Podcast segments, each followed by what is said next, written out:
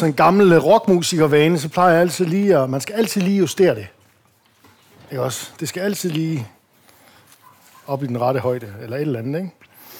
Nå, øhm, i aften, der skal vi være sammen om det her, øhm, den her trosbekendelse. Herren er min hyrde.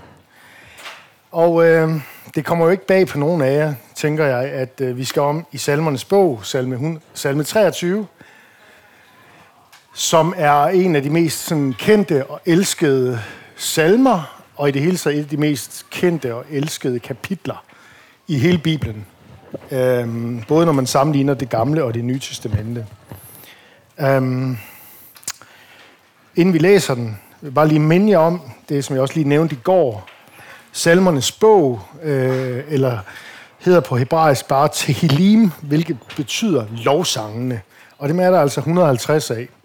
150 bønder, som er blevet tilsat toner og takt, og dem har vi så mistet. Vi ved ikke, hvordan de har lyttet. Øh, I vores ører har de sikkert lyttet ganske, ganske mm, jeg tør næsten ikke sige forfærdeligt om, om, om sådan noget. Men, men øh, det er i hvert fald lidt noget andet. Og sådan skal det også være, fordi Guds ord har det jo med at, øh, at forme sig efter den kultur og den tid, øh, som det nu lever i. Guds ord er det samme, men øh, det kommer til os i en forskellig klædedragt. Og øh, derfor så er der også stadigvæk i dag jo folk, der skriver, øh, bruger salmernes bog øh, og tilsætter eller laver nye melodier, sætter nye toner til. Ligesom man gjorde det dengang, hvor man brugte det i de jødiske folks gudstjenester i templet og senere i synagogen. Der er en, der har sagt om salmernes bog, at her synger Herren, der synges om Herren, og der synges til Herren. Altså her synger Herren, der synges om Herren, og der synges til Herren. Det første, det er simpelthen det er fordi, at der er nogle af de salmer, der skrives, de er måske skrevet af, af David, mange af dem, og der er et par stykker der også, eller i hvert fald en, hvis ikke to, der er skrevet af Salomo og andre, Asaf og sådan noget. Der siges nogle gange noget om kongedømmet, som har sådan en evighedskarakter over sig, sådan at man finder ud af, det giver først endegyldig mening i Jesu mund. Det er også derfor, Jesus citerer, da han hænger på korset, salme 22, og så, så videre, og så videre. Det er Herren selv, der synger i salmernes bog. Det er Messias selv, der synger nogle steder i salmernes bog. Og så synges der om Herren og til Herren. Og det gør der øh, i salme 23 her. Der er det sådan, at øh, de første tre vers synges der om Herren, og så skifter den karakter, øh, så synges der til Herren lige pludselig øh, øh synge, synges der, eller bedes der, og, og siges du til, til, til Herren. Så lad os prøve at selv øh, læse den sammen. Salme af David. Herren er min hyrde, jeg lider ingen nød. Han lader mig ligge i grønne enge. Han leder mig til det stille vand. Han giver mig kraft på ny. Han leder mig af rette stier for sit navns skyld. Selvom jeg går i mørkets dal, frygter jeg intet ondt, for du er hos mig. Din stok og din stav er min trøst. Du dækker bord for mig for øjnene af mine fjender. Du salver mit hoved med olie. Mit bære er fyldt til overflod. Godhed og troskab følger mig, så længe jeg lever. Og jeg skal bo i Herrens hus alle mine dage. Det er en stille kort og inderlig trosbekendelse eller bøn, som udtrykker en meget, meget enkel og klar tillid til Gud. Der synges om Herren og til Herren. Der bedes. Det er en tillidsbøn, eller en tillidssalme, kan vi sige. Og overskriften, det er de fire ord, som den indledes med. Herren er min hyrde. Og det bliver så foldet ud i, i øh, tre forskellige billeder af Gud. For det første så møder vi Gud som den, der giver hvile. Han leder mig til, til et stille vand. Lad mig ligge i grønne enge. For det andet så øh, møder vi billedet af Gud som den, der er, er øh, om så må sige, stifinder. Den, der viser mig vej. Og for det tredje så er Gud den, der dækker bord og velsigner. Han er simpelthen vært ved det her måltid. Peter har også været inde på det i en af bibelsimerne, jeg tror det var i går, det her med, at Jesus øh, selv i, i, i fuldendelsen vil han, vil han, dække, vil han, øh, vil han øh, tage, tage tjenerskikkelsen på, fordi han er den samme i går og i dag og til evig tid. Ja. Så lad os prøve at se lidt på, hvad der ligger i de her, øh, i de her forskellige billeder af Gud. Øhm, der er det her med, at vi, Herren er min hyrde, altså vi møder et får, som sætter ord på sin taknemmelighed over for hyrden. Vi har det for eksempel dernede, din stok og din stav er min trøst.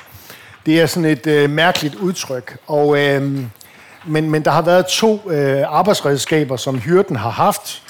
Øh, stokken, det har været en... Øh, Jamen sådan i moderne sprog, så har det været en, øh, et baseballbat. Ikke også? Altså det har, været, øh, det har været noget til at slå med. Det har været noget til at holde øh, dyr på afstand og, og, og gå i krig med. Det er stokken. Og staven, det er hyrdestaven, og den kender vi måske også nogle gange fra, fra sådan øh, meget sådan højkirkelige øh, liturgi og den slags, hvor biskoppen har sådan en stav med, med sådan en krog på oppe i toppen. Kan I se det for jer? Sådan en krog der. Og det er ligesom meningen, hvis der er et får, der er på afveje, så kan man lige sådan få det tilbage i folden igen, eller hive det op fra det der tjørnekrat ned i den slugt, det er faldet ned i, og så få det tilbage igen. Det er stokken og staven. Og det er altså foråret, vi møder her, der sætter ord på sin taknemmelighed over for hyrden, som har en stok til at beskytte ham, og en stav til at få ham øh, tilbage igen, når han er på afveje. Øhm, det er jo ikke et får, der taler. Og det er heller ikke en rigtig hyrde, men det er et billede, der bruges derfra fra, fra, øh, fra Israel af. Det, det i virkeligheden er, det er en salme, som er, handler om et menneske, der siger, sin Gud tak, fordi Gud har hånd om ham, hende og hans liv. Gud har hånd om os og hånd om vores liv. Og det er derfor, den salme er så elsket. Den blev først sunget, tilsat toner og takt og bedt af David, som er født som hyrde selv i Bethlehem.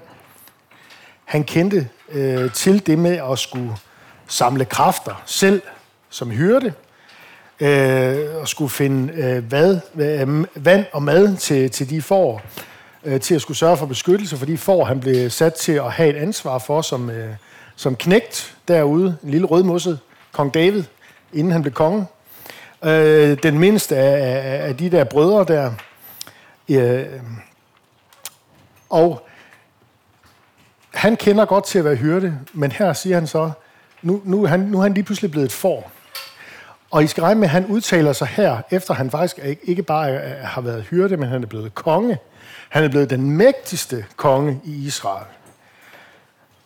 Og han har stadigvæk behov for at sige, Herren er min hyrde. Jeg har et får.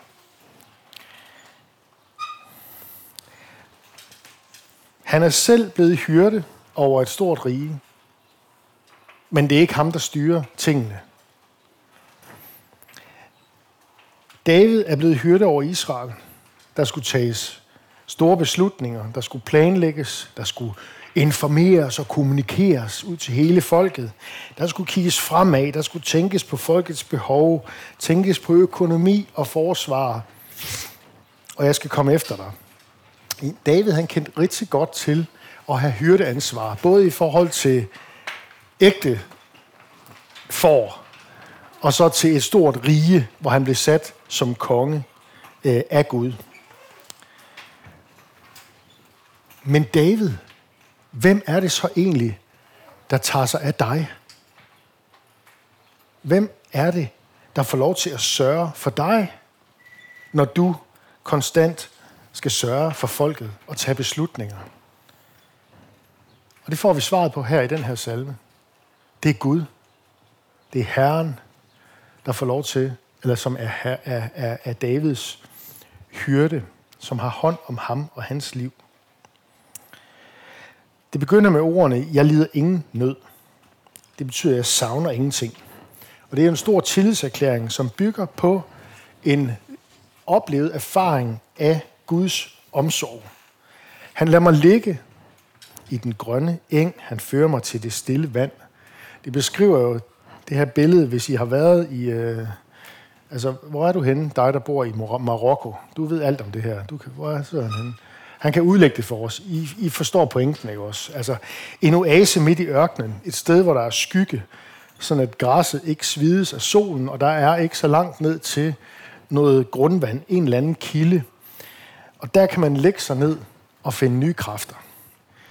Jeg kom i tanke om for nogle år siden, hvor jeg var hernede på sommercamp, og jeg kan huske, at jeg var, jeg, vi lå i telt herude, og der var, der var dejligt varmt. Endnu varmere. 5 grader varmere end i dag. Og øh, jeg fik sådan en øh, middagslur på en luftmadras udenfor, kan jeg huske. Øh, og der var ikke noget sådan ondt. Alt var bare så godt på en måde. Det var sådan lidt paradisisk nærmest. Ikke? Øh, det, var, det var sådan opladning og, og, og fred og ja, et nærvær af, af ro. Og det er det, der, det er det, der beskrives her. Han lader mig ligge i grønne enge. Han leder mig til det stille vand. Det er nok ikke øh, Lillebælt, der som sådan lige tænkes på, men, men alligevel. Øhm, må du da gerne tage det sådan, hvis du synes, der er stille dernede. Sagen den er, at baggrunden for det her, det er, at David, han arbejdede utrolig meget som konge. Og øh, det vil jeg godt lige sige lidt om. Fordi øh, det her med at arbejde meget, det kan man jo godt blive stresset over. Det er nogen, der bliver, eller hvis man arbejder forkert i hvert fald. For sagen er ikke, eller problemet er jo ikke, at mennesker som sådan arbejder for meget, men at vi hviler for lidt. Problemet er ikke, at vi arbejder for meget, men at vi hviler for lidt.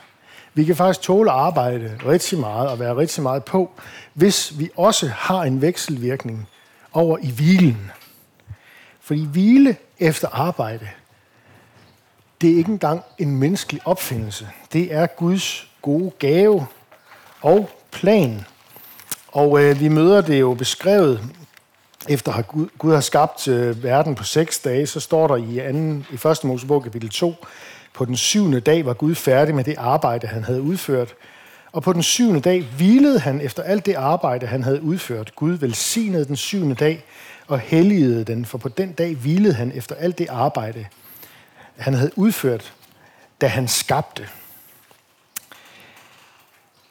Og siden den gang, da Gud skabte, der har vi mennesker også haft et kald til at skabe, til at gøre godt, til at kultivere og øhm, så videre og så videre, og være kreative.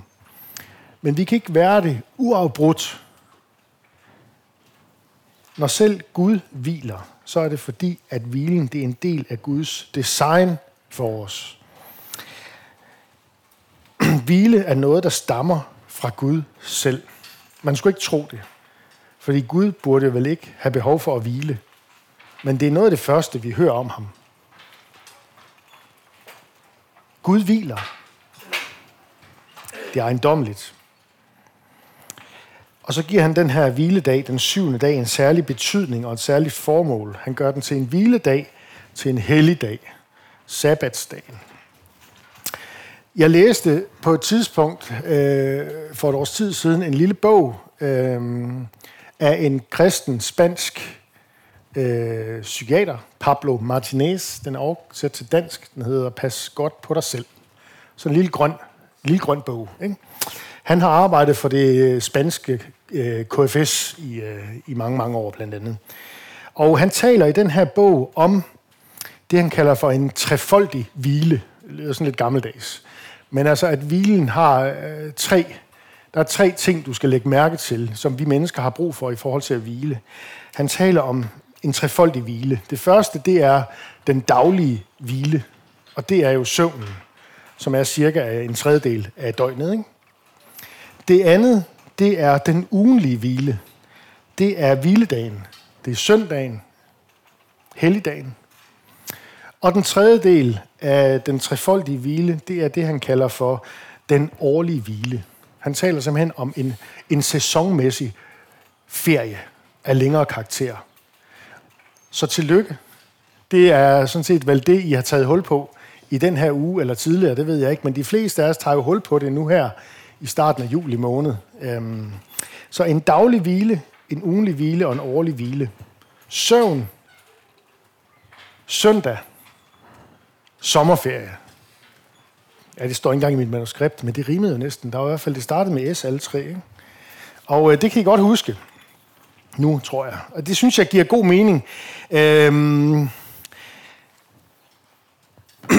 og jeg synes, det, det passede for mig at sige noget om det i forhold til det her med, at når, når David skal beskrive herren af min hyrde, så er det første, han siger, det er det her med, han lader mig ligge. Han, han, han, han, han øh, sørger for, at der er et sted, hvor jeg kan hvile. Og så finde ny kraft og ny energi. Øh, jeg talte om, om den her salme for ikke så lang tid siden i menigheden. Og øhm, der brugte jeg et billede, som skabte en vis uro nede, i, øh, i, øh, nede blandt folk. Og det var ikke fordi, at de sådan var rystede, men det var fordi, jeg sagde noget forkert. Eller jeg gjorde noget forkert. Fordi at øhm, i bogen, der bruger øh, Pablo Martinez også det her billede med, med menneskehjertet. Men nu har jeg altså lige tjekket op med Ruben Lorentzen. Hvor er du henne, Ruben?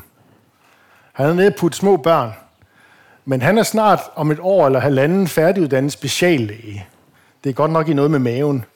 Men jeg tjekkede lige op med ham på det her med, øh, med menneskehjertet. Øh, fordi at vi ved jo godt, at det er den her muskel, der har laver sammentrækning og udvidelse. Og øh, jeg kom bare til at gøre det med min hånd på forskellige vis, ikke også? Men det, det handler om, det er, at når, når musklen trækker sig sammen, så er det der, blodtrykket er højest. Er det ikke rigtigt? At, hvor mange sundhedspersoner er der herinde? Er vi, er vi her nu? Der er blodtrykket højest, og det hedder systole. Ja. Og jeg kom til, hvis der gør sådan her, og sige, at det var systole. Men det her, det er det modsatte. Det hedder diastole. Og det er der, hvor hjertet øh, slapper af og øh, fyldes op igen med blodet. Øh, man kan også sige, at det her, det er arbejde. Og så det her, det er hvile. Det her, det er at give. Det her, det er at modtage. Det her, det er input. Blodet rundt i kroppen. Og det her, det er, ja, det er output. Blodet rundt i kroppen. Og det her, det er input. Det er hvile. Det er ny energi. Igen, hvile efter arbejde. Hvile efter arbejde. Hvile efter arbejde. Det er, ikke, det er ikke en menneskelig opfindelse, men det er Guds gode gave og plan for os mennesker. Mening med menneske, med, med at det at være menneske. Og så er der en ting mere i forhold til det at hvile, en pointe mere, som jeg synes er, er rigtig, rigtig vigtigt. Og det er, at når vi hviler, når du sover, når du holder søndagen hellig, og hvor tit er det nu lige, man skal gøre det, var der engang en konfirmand, der spurgte en præst, hvor tit skal vi komme i kirke? Og så sagde han, det behøver, det behøver ikke gøres alle tit. En gang, en gang om ugen, det er nok. Ja. Nå, men prøv lige at høre, og det er jo, det er jo rigtigt nok, ikke? En, en, et ugenligt, øh, et ugenligt øh, møde med ham, som er, er kærlighedens ophav og hvilens ophav og alt det der. Det er, det er så vigtigt. Øhm, men og så er der det her med, nu kommer det, jeg vil sige, når vi hviler, så lærer vi, at livet går videre. Og ved I hvad? Det er der noget meget, meget helende i. Det er der noget meget helende i. Det hele afhænger slet ikke af dig. Heller ikke på din arbejdsplads. Vi lærer, når vi hviler, at vi ikke er uerstattelige. Livet går videre, og vi lærer, at livet kommer fra Gud, at Herren er min hyrde.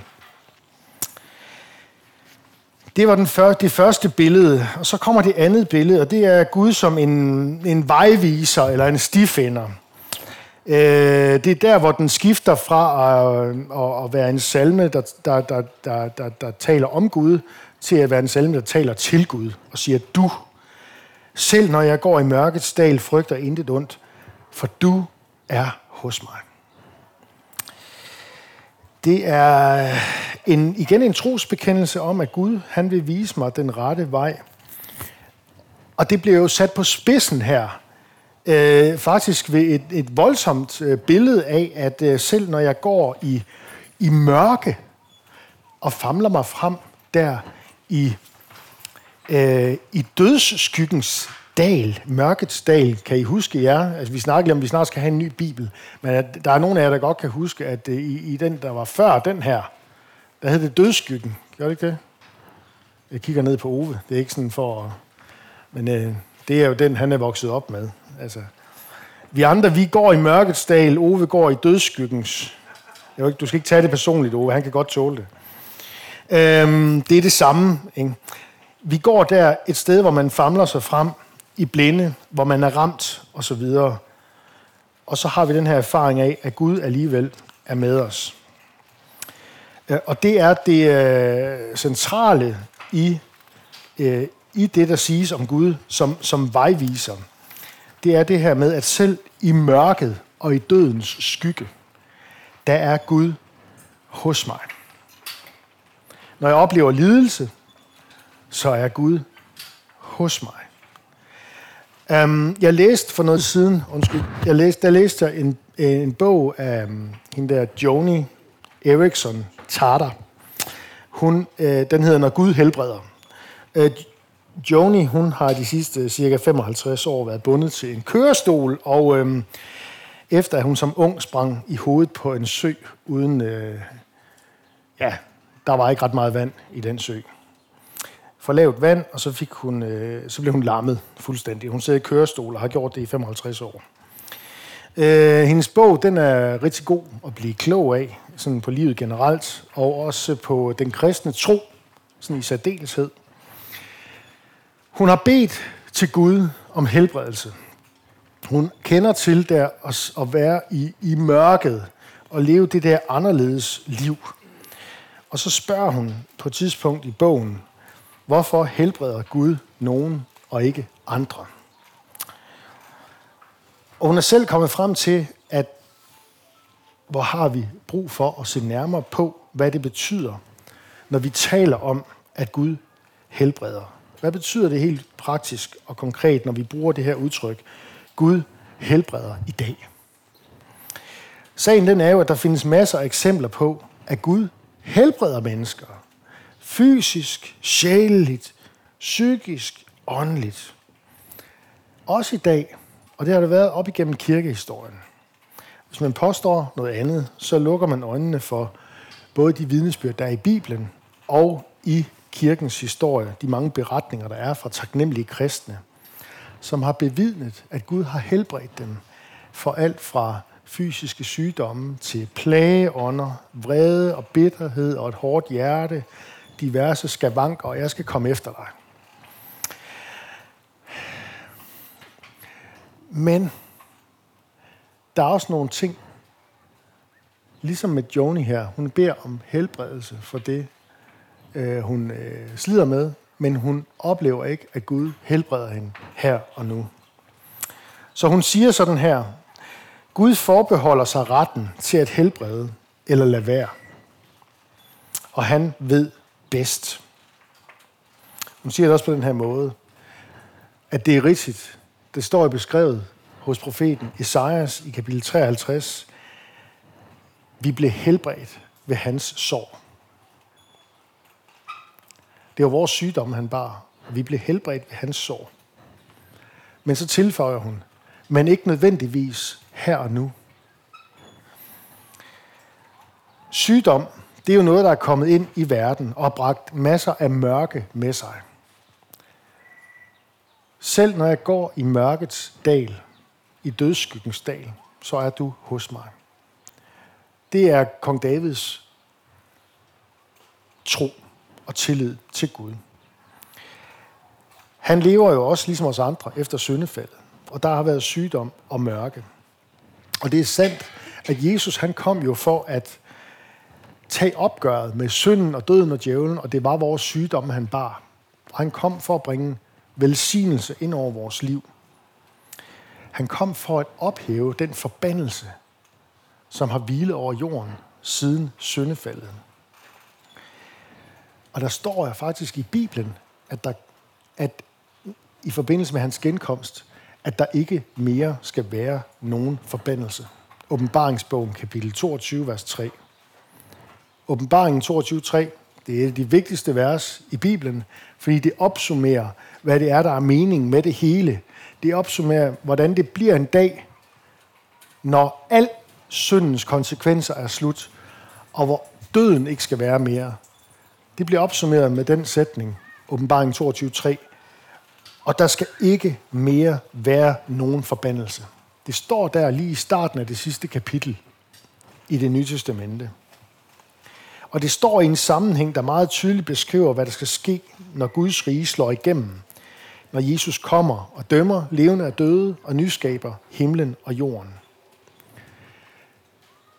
Men der er vi bare ikke nu. Der er vi ikke nu. Det betyder ikke, at vi, at vi ikke skal bede til Gud om at række sin hånd ud med lægedom. Det gjorde de første kristne. Det har man gjort hele vejen op igennem kirkens historie.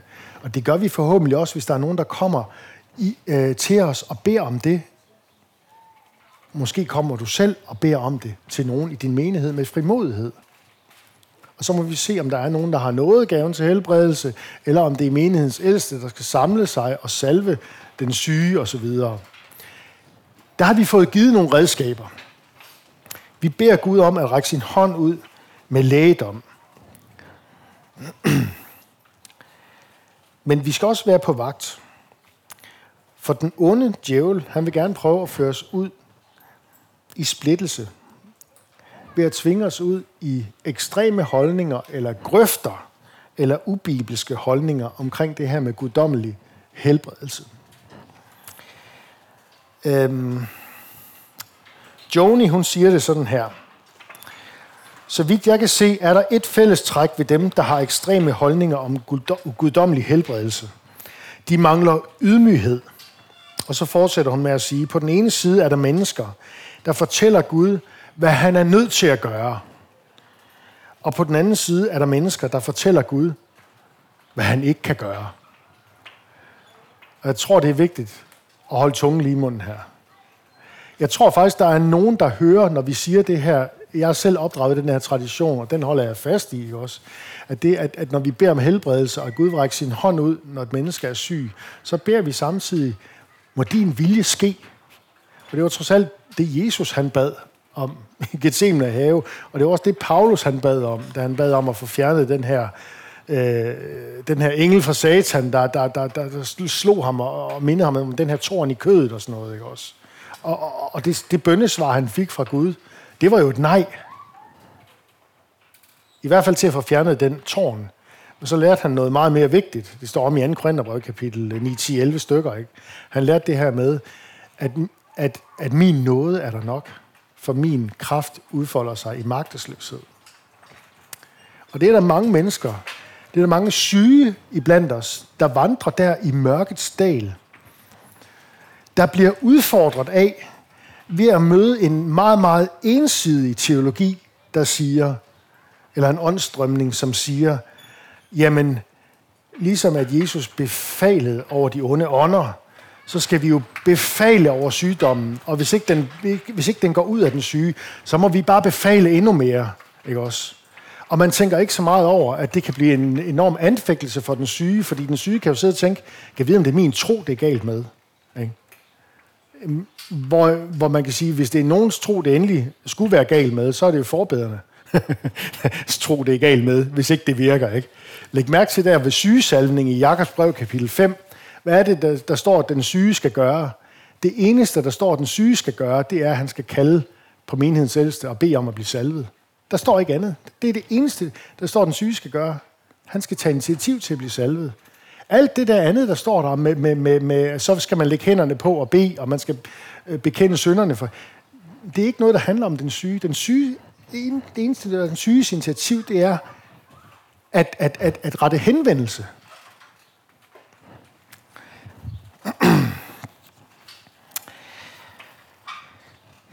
Der er ikke nogen, der kan af os, der skal kommandere med Gud om, hvad han skal gøre. Og der er ikke nogen af os, der skal tage al magten fra Gud i forhold til, hvad han kan gøre. Og der er ingen tvivl om, at Gud, han vil velsigne.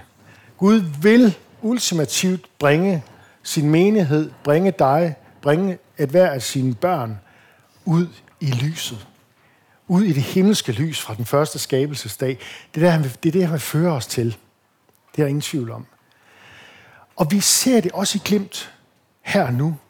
Vi ser det særligt i Nye Testamente, hvor Jesus han, øh, er til stede på jorden på en, på, på en særlig øh, konkret og fysisk måde i de her, i de her år der, hvor, hvor, hvor alle dem, der kom til ham, det er ligesom om troen dengang, den kunne ikke tåle et nej.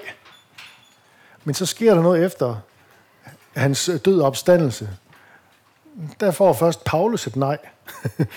og siden der, der er der rigtig mange kristne mennesker, der har fået et vent eller et nej, eller fået det svar, ikke, ikke fået det svar, som de håbede på i første omgang.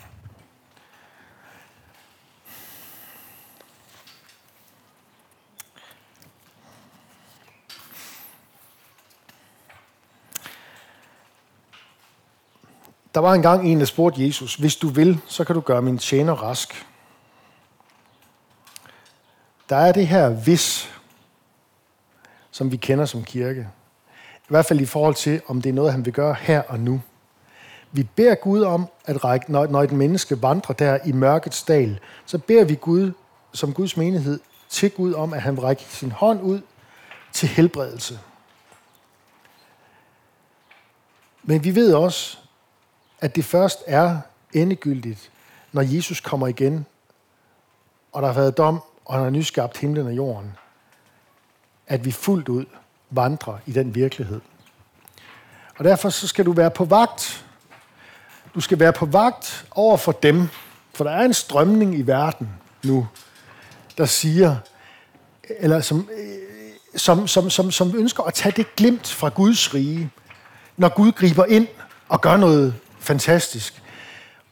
Det skal, det skal vi takke for, når det sker. Men der er nogen, der ønsker ligesom at holde det fast og tage det og så gøre det til det normale, og det vi skal, det, vi skal øh, øh spejle os i her og nu. Det ekstraordinære, det overnaturlige, øh, det vilde, ikke også? Øh, det vi ikke umiddelbart kan forstå. Og så vil man gøre det til, øh, til det, der er prøvestenen på, om det er sand kristendom. Og det kan jeg bare enormt godt lide, at virkeligheden allerede hos David var en anden. Selv når jeg går i mørkets dal, frygter jeg intet ondt. Og så siger han ikke, fordi du river mig ud af mørket i morgen, fordi det har jeg bedt om, eller det har jeg befalet. Det siger han ikke. Han siger, jeg frygter intet ondt, for du er hos mig. Og det er jo det ultimative svar. Selv der, midt i lidelsen, når jeg bliver ramt af mørket, når jeg bliver ramt af døden, der høster endnu en gang, så har jeg lov til at stole på, at Gud, han er med mig. Derfor kan en vandring i dødens skygge også være en vandring på det, som han kalder for de rette stier. Lad I mærke til det? Det siger han nemlig i verset inden han taler om mørkets dal. Der siger han om Gud, han giver mig kraft på ny, han leder mig af rette stier for sit navns skyld. Af rette stier. Og det næste, han så siger, det er, selv når jeg går i mørkets dal, frygter jeg intet ondt, for du er hos mig. Og når Gud er hos dig der i mørket, så er du faktisk det rette sted. Så er du på den rette sti.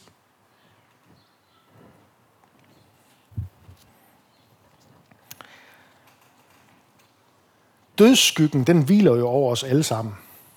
Døden, den rammer os alle sammen. Før eller siden. Men på grund af Jesu død og opstandelse, så går vi døden i møde med håb. Fordi Herren, som er vores lys, vores styrke, vores lovsang, vores hyrde, han er opstået fra de døde. Og det er som sådan, han gerne vil være hyrde for dig dig, som er døbt og tror på ham.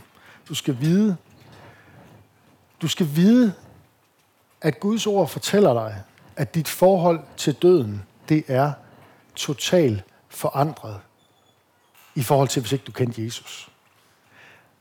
Han og troen på ham, fællesskabet, skæbnefællesskabet med ham, det gør, at dit forhold til døden, det er totalt forandret. Og det er også derfor, du nogle gange vil opleve, når du går til begravelse, når det er begravelse af et kristent menneske, at der er der sådan en eller anden mærkelig, nogle gange sådan en sejrstone nedenunder, eller en trøst nedenunder. Den sorg, der selvfølgelig også er der. Vi sørger ligesom alle andre. Men med håb. Med håb. Fordi vores forhold til døden er forandret. Det er forandret i forhold til den åndelige død. Det er den død, som Bibelen først og fremmest taler om. Det er den åndelige død. Altså at man, vi fødes vendt væk fra Gud, vi fødes fortabte, og man kan være åndelig død, også selvom man biologisk set lever. Det er den åndelige død, som Jesus har taget opgøret med på korset og ved den tomme grav. Og ved dåb og tro, der er du befriet fra den åndelige død. Men dit forhold til døden, det er også befriet i forhold til den biologiske død. Ikke sådan, at du slipper for at dø. Det gør vi stadigvæk øh, øh 100 ud af 100.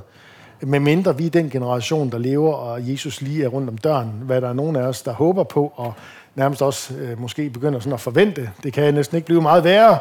Øh, men vi, vi gør det så også med glæden over, at, at når han kommer igen, så kommer han jo for at skabe øh, sommercamp version 3.0, øh, hvis I forstår, hvad jeg mener. Ikke?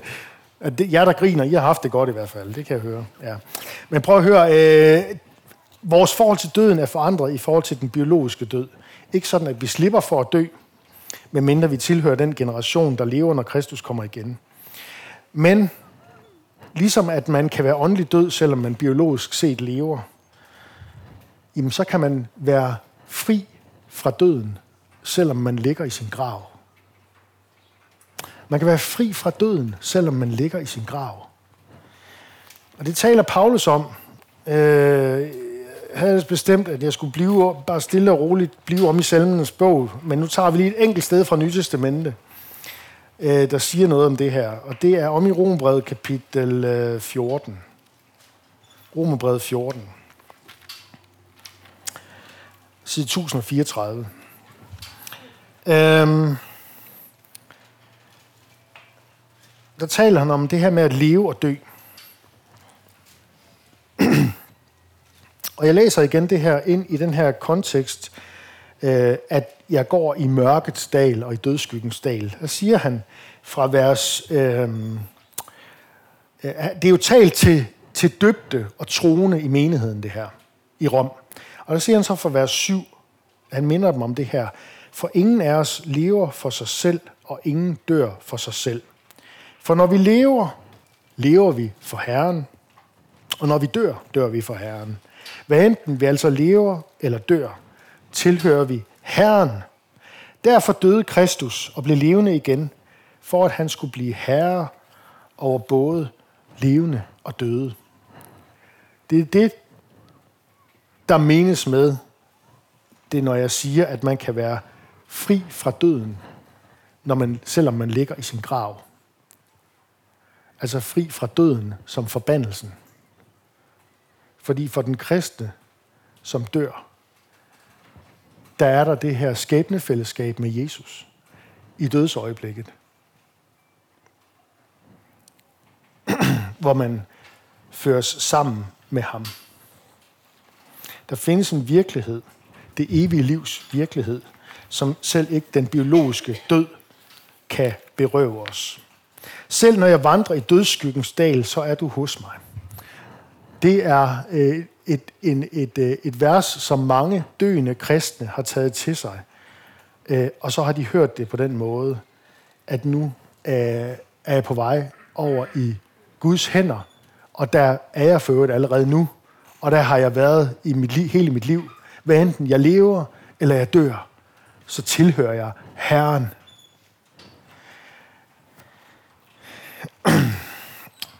Og så en sidste ting, ganske kort. Det er det sidste øh, vers 5, det er, du dækker bord for mig for øjnene af mine fjender, du salver mit hoved med olie, mit bære er fyldt til overflod. Altså det er sådan et, et vers, der udtrykker, for, for en israelit, der udtrykker det her bare ren velsignelse.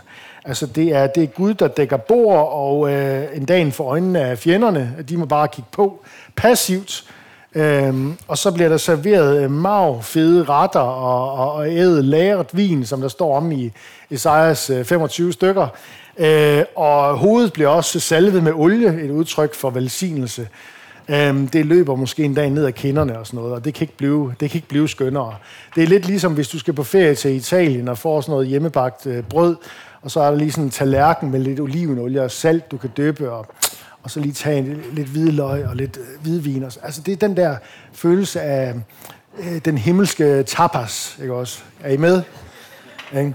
Og det er det, Peter han også nævnte for os i går, at vi, vi, vi kan tænke på Jesus, som satte sig til bords med toller og syndere.